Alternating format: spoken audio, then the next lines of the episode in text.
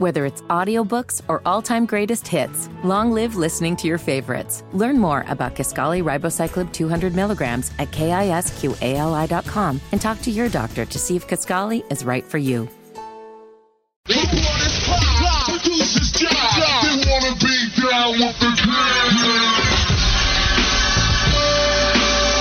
Only on Sports Radio 92.7 FM WFNZ. Straight fire. This is the Wesson Walker Show. Even the crowd knows what's coming next. It's Wesson Walker Sports Radio 92.7 WFNZ. Walker Mail, Wes Bryant, Josh Fitty Marlowe, all of us trying to make sense on what happened last night with Baker Mayfield leading the Rams back to a victory, 98 yards. Final drive, under two minutes left.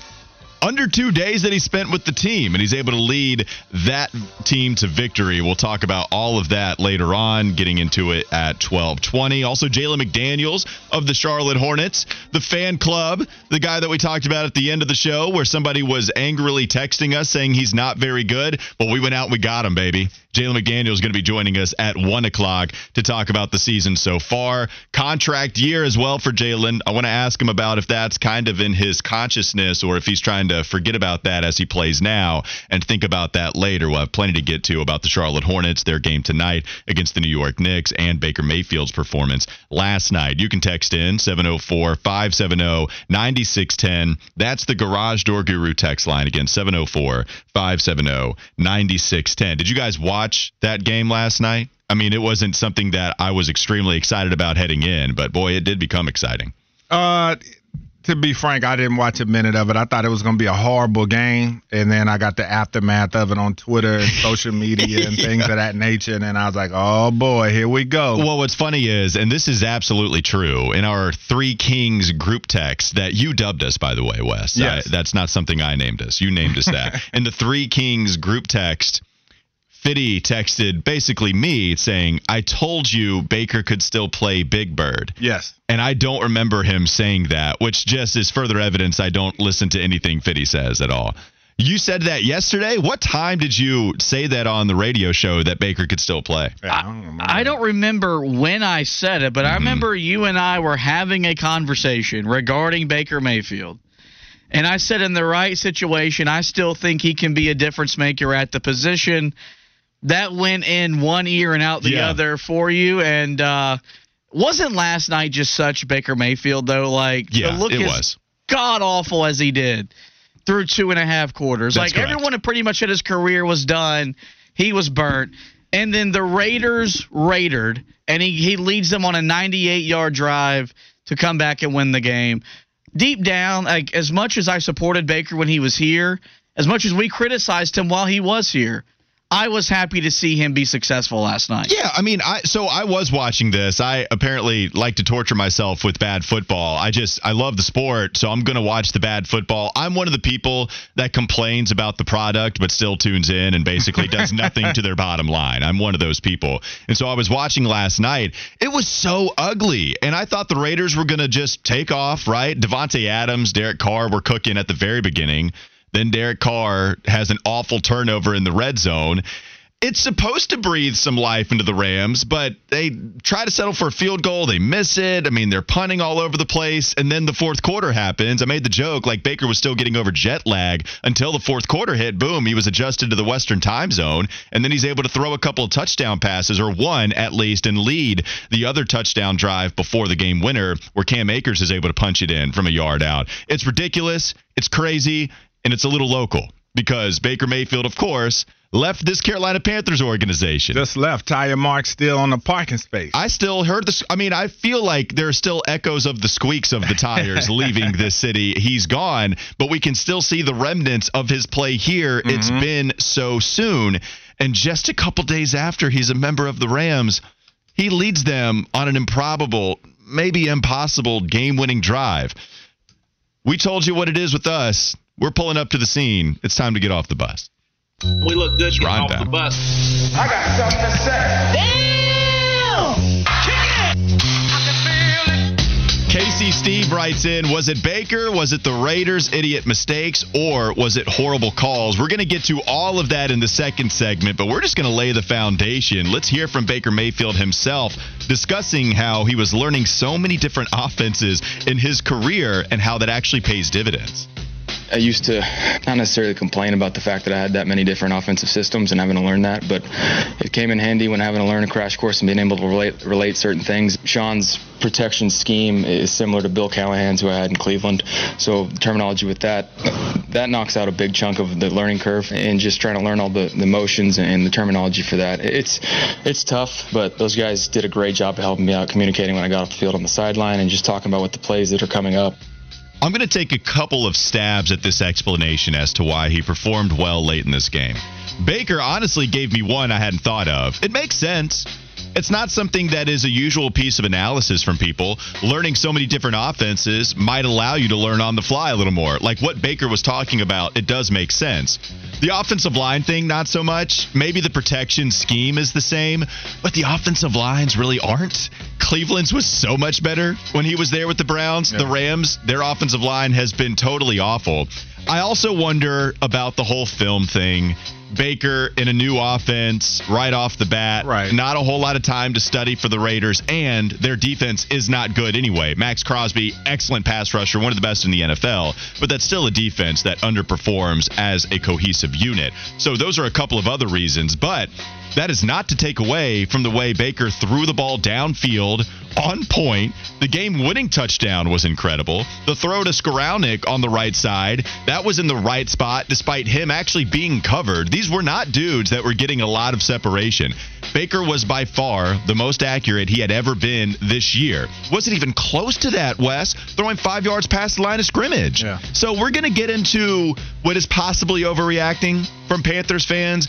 I'm just focusing right now to set the stage how incredible that was to see a quarterback that asked for his release that became third on the Panthers depth chart. Not like one of these other teams that have star studded quarterbacks. You got beat by PJ Walker and Sam Darnold. And Baker just went out there out on the West Coast on the Thursday night and won a game for the damn Rams. Yeah, I mean, I give him credit as far as just the fact that I didn't think that he was going to do what he did. I thought he was going to struggle and not look good at all. Uh, but at the end of the day, he did show that, you know, he's a capable quarterback. This is a defense that's bottom eight in scoring and total defense and fifth worst in pass defense. And we know in games, teams like to play soft coverage. And then he got down there and he hit a nice throw to win the game. Uh, but that's about all I put into it. I feel like this is not going to be a, a uh, continuing trend. Oh, you're going to poop all over the Baker oh, yeah, excitement yeah. today. I mean, he's going to go back to being what he was at some point uh, and it's going to happen soon more than likely. But, you know, I felt like McVay is a smart enough guy, this genius that people love to dub him, even though his offenses have never been, uh, you know, ranked as one of the most prolific in NFL history. But there goes that.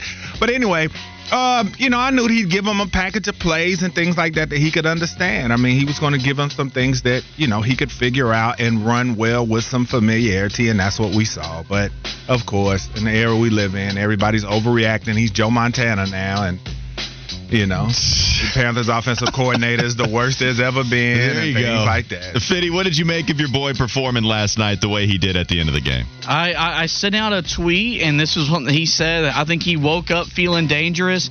Baker knows that his career in the NFL is on the line one way or another. I think he knew it was on the line here. And look, if the Rams and the Niners didn't have the quarterback injury issues that they have, are we sure that Baker Mayfield would be on an NFL roster today? I don't know. But I think he knows that, and I think he just looked at the moment and said, I've got to seize one last maybe opportunity at this thing, and he proved he can still play. That's why he asked for his release, right? I mean, you see the injuries. You see, oh, it's John Wolford and Bryce Perkins, the ACC quarterbacks of four or five years ago. Hell, I can beat those guys in a Rams quarterback battle. It's Brock Purdy. I know he just won, but I can possibly beat that guy in a starting quarterback battle if San Fran were to pick me up. This is why he asked for his release. He, he didn't have anything to lose, right? Like, you know that your time is done with Carolina. As soon as the season was going to end, Carolina was going to move on from you, and they were going to possibly play with the idea of bringing Sam Darnold back as this bridge QB, as a backup QB, and same thing with PJ. I mean, he wasn't backup QB anymore. He was third string. If you want to talk about next year, possibly fourth string with Matt Corral to the point he had nothing to lose and he goes all in with his chips. He ends up getting a game winning drive out of it. We did have some text come into the text line. Somebody said that he thinks Mayfield was sandbagging when he was here. Certainly seems like it, but also I don't know what incentive he would have to do that, but it does seem like he was sandbagging. Plenty of other texts I want to go back in hindsight and get to once we move on to the next segment and really dive in. I did want to set the stage for this Hornets game, though, tonight against the New York Knicks. It's happening at the Spectrum Center.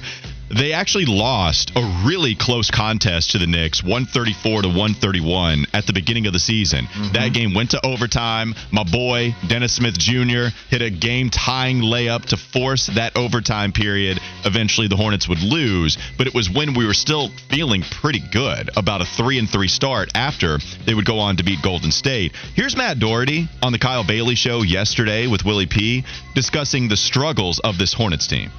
Do you care?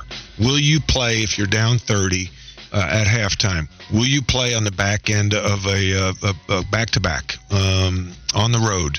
Uh, will you show up shorthanded? Um, do you have pride? And I think that they do. But at the end of the day, you need talent, and they don't have a healthy team. And and quite frankly, even if they were totally healthy, you know, they're still, you know, not a lock for playoffs. This team is playing hard. In the end, that's not enough to get wins against some really good basketball teams you're playing against. But as I've said before, I don't really care if you view this as a participation trophy. At the end of the day, it's not going to get you in the play in, so it's really not that big of a deal. Yeah. But I do view these last two games as some tiny moral victories. Yes, I want the games to be actual victories myself. I want these big time contributors like LaMelo, like Gordon Hayward if they're not going to trade him, like Cody Martin, who's one of the better defenders. You need all of those guys back, even Dennis Smith Jr., who, who turned into that. But the fact that Kelly Oubre and Terry Rozier are the go to scorers, and Terry's not been playing all that well, by the way. Mm-hmm. Like, his numbers are not nearly as good as what they were last year and the year before. I'm going to take the two point loss to the Clips. I'm going to take the six point loss to KD and company, and I think it does prove that they are playing hard. But see, the maddening thing about the Hornets is that, we saw this last season, just when you think they're turning the corner, or just when you think they're starting to get it, then they do the opposite of what you want them to do. And so I say all that to say, with the way they're fighting and battling, uh, you know, with the guys that they have on an injury plague roster, you would think, okay, once they get the other guys back, not that they'll go on this tremendous win streak, but that they'll start to pick up more wins at a more frequent pace. And so I'm still going to hold out uh, and see how they do once guys return because this Hornets team, they still have yet to prove that they can be a consistent winner and consistently do the things you want them to do and be a mature basketball team. And so that's the thing I'm going to reserve a little bit of hope because sure. it is encouraging with what you're seeing from them, but just kind of their history shows you uh, that still they kind of lack the maturity sometimes to really put things together because logic says that when guys return, this could be a little bit of a dangerous team. But it's not how it actually works, right? Yeah. I mean, that, that you're right about that. Guys' roles change and you got things like that. You got to find that line of players who have expanded their roles. How do you dial it back while still flirting with their expanded role? Mm-hmm. While LaMelo comes back and gets his because it's exactly what should happen. Yep. Gordon Hayward, roll your eyes all you want to. I know fans are not exactly happy with him. Understandably, I get it. But Gordon, when he gets to his spots, he hits shots. Yep. That, that's the second time I've rhymed today. Yeah, like, I don't know what it is. Uh, rhyming mood today. Uh, mailman, MC, Ooh. baby. Give me the microphone. Stepping on the ones and twos with the DJ over there being Josh Fitty Marlowe, who just widened his eyes because that was the widest thing I've ever done, apparently. Let's go to the next segment. Baker leads the comeback for LA to beat Vegas. How much of the game winning drive was an indictment on the Carolina Panthers coaching staff? We'll discuss that next. Weston Walker, Sports Radio, 927 WFNZ.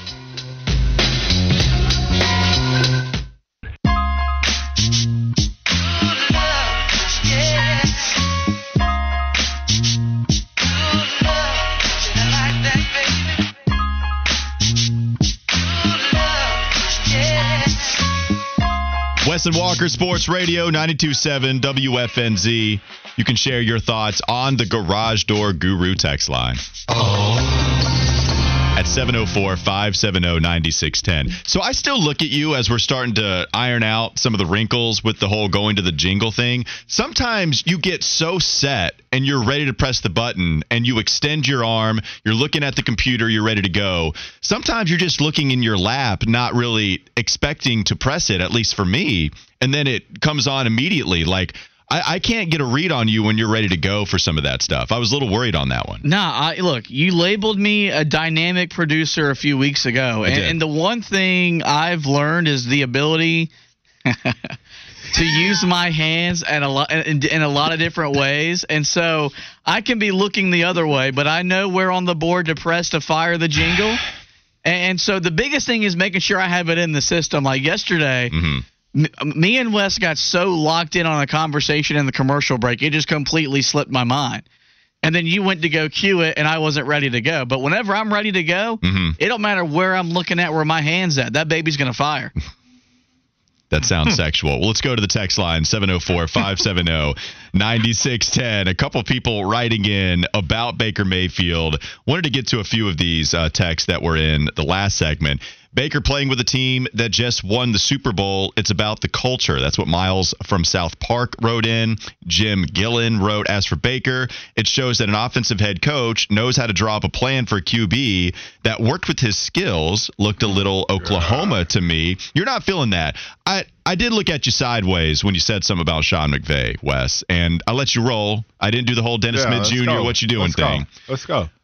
I you don't think Sean McVay is an offensive genius, No, quote unquote? No, I think he's What's- what's your beef with Sean? overrated. Like they act like the guy invented football. I mean, I've never watched his offense and been like, wow, he's had good personnel.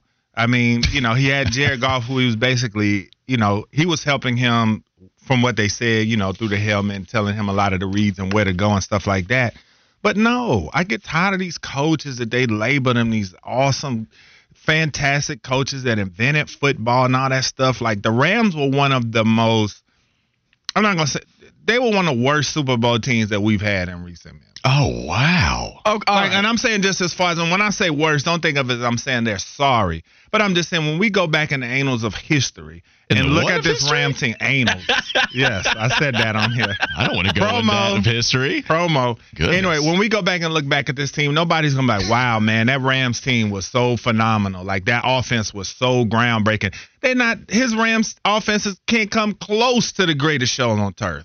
I mean, okay. But but people treat him. But but people act like they put him on this pedestal as if he's like this offensive Wes. juggernaut. Wes. No, ain't no West. Y'all I'm- just show me.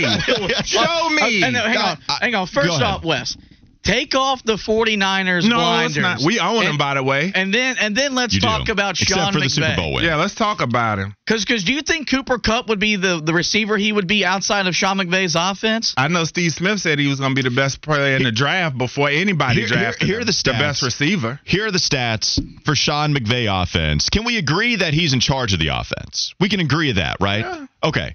So if he's in charge of the offense, he comes in first year as head coach for Jared Goff, who looked awful under Jeff Fisher. Mm-hmm. They're 10th in passing yards, they're 6th in passing touchdowns that season. They were top 5 the next 2 years.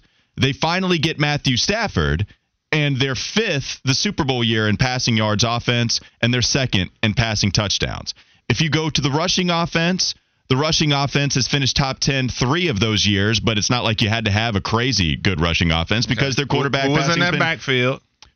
With Darrell Henderson and No, I'm Cam saying, didn't he have, uh, well, yeah, Todd Gurley, Okay. MV and and he was an MVP candidate. Right. like you're doing what you're supposed to do Right. with Todd Gurley. He unleashed Correct. something that Jeff Fisher didn't do. Correct. Well, And Jeff Fisher, he, he's one of those I got stuff on people. That's why he always gets jobs type of guy. that's fine. I just when you're talking about him not having the numbers to prove it, he does. Like these I mean, are they're top like five they're offenses. good numbers, but they're not genius where they hold him on this in this high esteem like they do. That's what irks me. It's like he doesn't have these offenses that rank in NFL history as some of the greatest. We're not gonna look back and say, man, those Sean McVay offenses were so hard to stop and they were so prolific. Like They he's were, a good though. offensive coach. Like he's a those are good numbers you give me. Those are those are good numbers. They're top five. but it's not. That's what I'm saying in those given seasons. But this is not a guy that we're talking about. That this is not the 20 what I forgot what Patriots. Yeah, they went undefeated when they So, were just obliterated. You're talking about Tom Brady okay instead of Jared Goff and Matthew Stafford. The first year Well, he well has Matthew act like Stafford. Super Bowl. But Stafford put up gaudy numbers in Detroit, though. He did Oh, turn it over a and- lot, and- but he puts up gaudy. He put Sure. up gaudy numbers in Detroit. Sure, and didn't win. And, and Okay, right. No, but he you're also had a good defense in Oh, in, okay. in, in L.A. So when you're going with the best offenses of all time, Mm-hmm. who are the quarterbacks of those offenses? We're talking about Hall of Famers. We're talking about Peyton Manning, Tom Brady, Joe Montana, Steve Young. We're talking about Matthew Stafford, who might get into the Hall of Fame. It's okay, kind of dicey. But Matthew Stafford has always been thought of as one of the Okay. elite passes. Okay, but one year with Stafford, and then he wins the Super Bowl. Okay, but let's look at the scores of those games. Let's look at the scores for that Super Bowl run. They were fifth in passing yards offense. Okay, but I'm in- saying, but let's look at the scores from that Super Bowl run. They weren't lighting people up. I mean, They oh, were dropped interception away from not going anywhere. Oh, well, I mean, that's going to happen with any game you can point to Right, but- for any But moment. I'm just saying, but but the Who all is I'm a genius to you? all I'm Who saying are the offensive geniuses, like Bill Walsh, and that's it. No, but I'm just saying that these guys that they that they talk about are these genius coordinators. Their offenses are not just lighting people up, and they're not doing anything groundbreaking. They they they they're not doing anything. They're not innovative. When you talk about a Bill Walsh or some of these other guys, they're not innovative. Sean, Sean McVay did not create the West Coast offense. At the same time, if you go top five consistently, that's pretty damn impressive to me. All that to say, he's still doing what is a pretty impressive job here with Baker Mayfield. I mean, Baker Mayfield with Carolina. Look, I'm not I'm not sitting here to tell you mm-hmm. that Baker Mayfield is going to do this every single game. There are plenty of people on the text line telling you that this is you know one of the things. Hey, clock a broken clock is right twice a day. Right. That's how I feel. I'm with them all day. Honestly, same. Same. I don't expect Baker Mayfield to do this going forward. I'm celebrating how crazy it was. We haven't seen anything like that, right? I mean, I, I think, you know, Steve Weiss put this out a part of the NFL network. He said he remembers Carson Palmer on short on a, on a short term acquisition where he's traded to the Raiders. He mm-hmm. had to start pretty immediately and he didn't play well. And I forget the other quarterback that he put. I'll try to get a research team on it. But this doesn't happen when you have two days under your belt with a new offense. Baker Mayfield leads them on a game-winning drive, and honestly, some of those other drives that stalled out. It was a missed field goal. It was a it was a fumble by Cam Akers. You mm-hmm. know they were doing well. I just I'm giving him his flowers for this moment. I think we can do this where we can say, okay, what Baker did was impressive. Sean McVay is clearly, whether you agree he's a genius or not, he's definitely better than Matt Rhule and Ben McAdoo in charge of the way this offense ran with Baker here. Mm-hmm. And it also doesn't have to be a huge indictment on this coaching staff, specifically Ben McAdoo, if you think he's in charge of this offense. Like, I don't think Ben McAdoo is the greatest OC in the world. I have no problem moving on from him next year. I've had my problems with him. I think he's caught too much criticism. Fine. Mm-hmm. But if you're going to compare everybody to Sean McVay, now maybe this is falling on deaf ears for you, but I think for Sean McVay, there are not too many offensive coordinators or offensive minds in the league that are as good as Sean McVay. Mm-hmm. And Ben McAdoo sure isn't one of them. So I think that's where the comparison falls short. I don't think it has to be this indictment on the coaching staff. If so, is it an indictment on Kevin Stefanski that after one year he couldn't get the best out of Baker Mayfield the next season that allowed you to go after Deshaun Watson? Mm-hmm. Right? Like to, to me, it just goes to show, hey, probably an outlier. Probably Sean McVay is good at this, and they're all probably better than what Carolina has a part of their coaching staff right now. Yeah. That's how I kind of divvy up the pie chart, if you will. Fitty, stop! Don't eat it. I'm trying to use this in a in a in a showcase way, but that's how I would divvy up the pie chart. Is that fair? Um, I mean, I, yeah, I mean, I, I guess it's fair. Like I said, I, I just felt like last night when I looked at it, I just kind of took it for what it was. I just thought that you know Baker came in, got a pack of plays, going against a defense that had yet to see him. And that offense hadn't planned for him, things of that nature. And I thought, you know, he took advantage of it. And kudos to Baker for doing so. But as far as just everybody just saying, oh, you know, you knew the overreaction was going to come because that's the world that we live in. And I knew that the Sean McVay overreaction was just going to be through the roof. You know, for a guy that his last, you know, few years, that overall offense and points per game in 2019, he was 12, 20, 20, 10, 6, and, you know, this year 30th. And I get that he has injuries, but everybody has injuries. So, Right. you know, like I said, I mean, genius, whatever. But, um,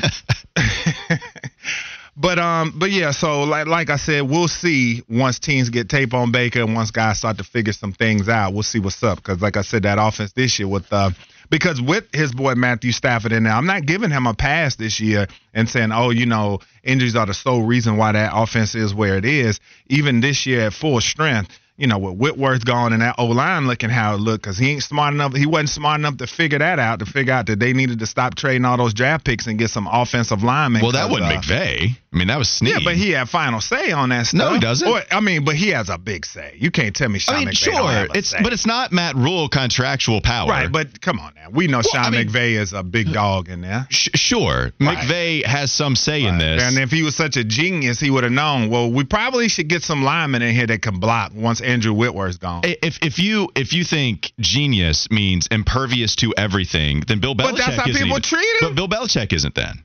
Like who is?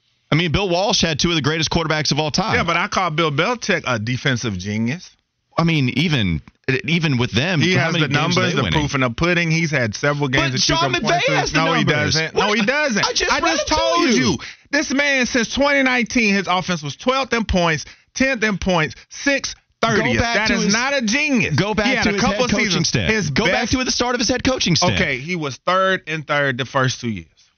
Well, I mean, but that's important. That is that is good, but when people talk about genius, I want to see ones up there. I don't see no ones. okay. I see no ones. I mean, I see no offense that will go down in NFL history as one of the greatest. I, okay, yeah, I. That's all I'm saying. So Bill, give me Mike Martz over that man. Oh God. He coached the greatest show on turf. He got one of the greatest offenses. He He, know offense better than McVay according to what his statistics and what his stuff shows. And you can say what he want. He took a grocery store bag boy Right. and made that man a Hall of Famer. Am I am I telling any lie? I mean, Arizona did a pretty good job with Kurt Warner too. that was after he was with the Rams. But Am I telling lies? Yes, Did he not yes, take a- actually. You're How? telling so He had many Trent lies. Green balling, and then he had Kurt Warner Trent balling. Green balling. I mean, he Trent was. Green was balling before was- he got hurt. I mean, he was fine. Okay, and then he took a grocery store bag boy, arena league quarterback. Mike Martz And Marshall deserves the credit for that. And Torry Holt and Isaac Bruce. he drafted them guys. He drafted Torry Holt. Oh, Mike Martz did. Yeah, his his tenure drafted them. If I'm not mistaken, they did draft Torry Holt. Uh, I mean, they they drafted all those players. Do we Okay, think Martz so how what- come Sean McVay can't do it? He's a genius. I'm really confused about this argument because, Because he, ain't no offensive genius. That's what I'm telling you. I see no ones up there. I said, give me Mike Martz. Mike Martz. So you can be top five all day. That man has had offenses that rank in the, as Wow. the greatest in NFL history. He's drafted Hall of Famers. Sean McVay has done none of that. Tell You're me, acting- I'm I'm What? really confused about Martz drafting Hall of Famers when he wasn't the GM. I it, okay, but we know the head coaches have say on who gets picked. Though, come on now, let's I- not do that. I then then who gets blame for picks? Like, is it both? He got blamed because he got fired eventually. I. but I'm saying that man deserves credit for what he did with Kurt Warner, I- a grocery this turned store in- bag boy. This, this turned in, this turned into a Mike Martz argument. yes, because I you said hate that, that's an offensive much. genius. Uh, okay, That's an offensive genius. All right, we'll we'll we'll look up. Look, this is what our research team is going to do. We're going to look up the stats for one Mike Martz, and I hope I hope that he's putting up ones all across the board. And if that's true, kudos to you. It still didn't prove anything. All right, let's talk a little bit more about Baker Mayfield here. Here's Colin Cowherd, who has had his beef with one Baker Mayfield before. Here he is, the day following a game-winning drive, discussing how extremely impressed he was for Baker Mayfield. This was impressive. Ben Skowronek was his go to receiver tonight. A second year pro who was fourth or fifth on the depth chart, missing multiple offensive linemen. That's impressive. To walk into a city, new playbook, new coach, new system, new teammates. I mean, nobody really knows Baker. Fist bumped a few guys. I mean, Kirk Herbstreit said, I've been in town. He goes, I got here Tuesday for a speaking engagement. I've been in town longer than Baker Mayfield. Yeah. It's crazy, right? Like the fact that Baker came in after the game talking with media and then he asked, "What time is it?" I think they told him like 8:30 out on the West Coast, and then he said, "I got in at 7:30 on Tuesday." I that that's that's the thing that's impressive. I, I think where I settle on this is there are a lot of people saying this is a huge indictment on the coaching staff for Carolina. Mm. If you go back and actually watch the film of how Baker performed, you can have your gripes about not giving him enough chances to throw the ball downfield. That's fine. You could ask Ben McAdoo to lean a lot more into play action because he did go with play action on an above average level, but he didn't go towards the top of the NFL. So he was at 29%. I think the average was about like 25. He was still above average, but didn't lean in heavily to it. Mm-hmm. With all that being said, man, I mean, you can't coach missing dudes five yards past the line of scrimmage. And that's what Baker Mayfield was doing. And then here's Baker. He did a great job throwing the ball downfield and connecting downfield with some guys. And so for that, I give him a lot of credit. Yeah, I mean, like I said, he came out last night. He took advantage of his opportunity, and so all we can do now is just wait and see. You know, is this a rebirth of Baker Mayfield? You know, is he going to uh, come back under this offensive genius and become the player that everybody thought that he could be in Carolina? Only time will tell.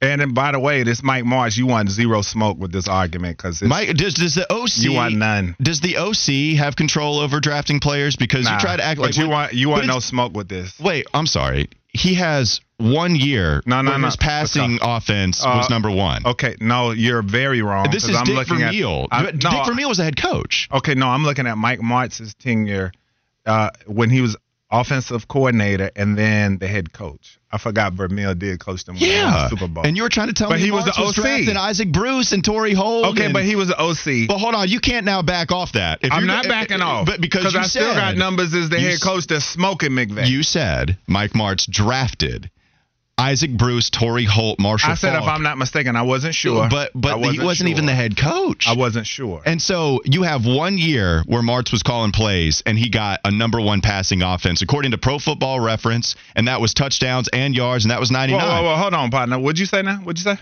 One year, One year he was. passing offense was rated number one. Where? Where you see that at? Because what I'm looking at, Look, I'm we're- looking we're at. pat- we'll no, come no, no. back. Let's yeah, we to come break. back. Let's go to break. We'll come to break. Because We'll I don't know break. what you looking at. Okay.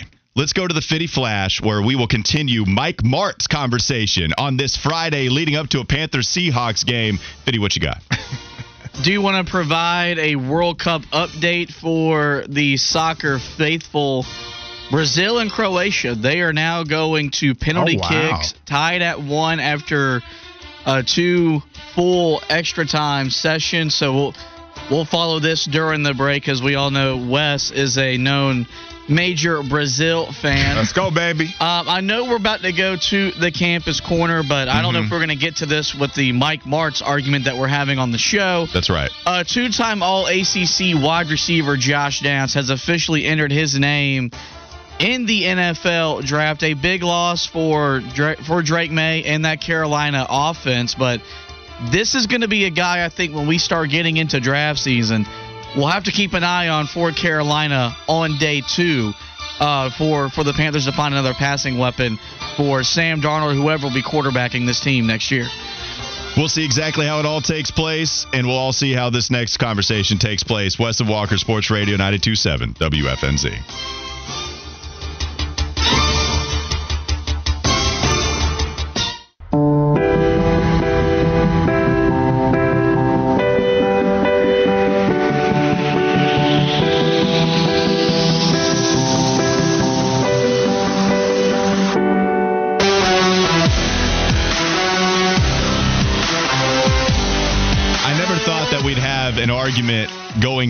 Deep on the Mike Martz Sean McVay thing. We don't have to go too deep on this, but Wes, you do have the Martz stats up there. And if you want to, go ahead. The number ones that Martz put up, what did he put up there with the greatest show saying. on turf? Th- There he goes. He tried to throw that in there to try to to, to try to knock it off. That the man took a, a bag boy and made him a Hall of Famer. That's right. But he has three seasons in which his offense was number one in points and yards. Sean McVay does not have one year where his offense was number one. So Martz a genius, Belichick, Bill Walsh, that is your Mount Rushmore of NFL There's a geniuses. couple more that I'm leaving and out. McVay is out because he did not finish number one. He hasn't one done time. anything innovative. He's never had an offense that's been looked at as as innovative or record setting. So All right. no, he's no genius in my book, buddy. All right. Niners on him. I got a buddy and a yo. That's how you That's know it's real for this Well, the buddy wasn't for you. You're saying The Sean buddy was just in the air. So the yo was for me and the buddy was the for yo was for you. The buddy is just for everybody. Okay, It's for the street. That's for you, the listener, and you can respond Yeah. 704 570 9610 via the Garage Door Guru text line. Let's now visit the campus corner. This quarterback ain't no grocery bag boy. he is a full on pedigree stud, but maybe Heisman voters don't necessarily think the same. After Drake Maye was possibly the favorite to win the Heisman, at least top three, going into that Georgia Tech contest. Heisman finalists eventually voted Drake Maye as only the 10th. 10th place player in all of college football when it came to who should win the Heisman Trophy. Fitty will go to the heel tough blog man himself. Do you think that was too far of a drop for Drake Maye when it comes to the Heisman finalists? Yeah, because and look, I know the last three weeks were rough for Drake, but like if you take him, the award's supposed to be the most outstanding player in college football, right?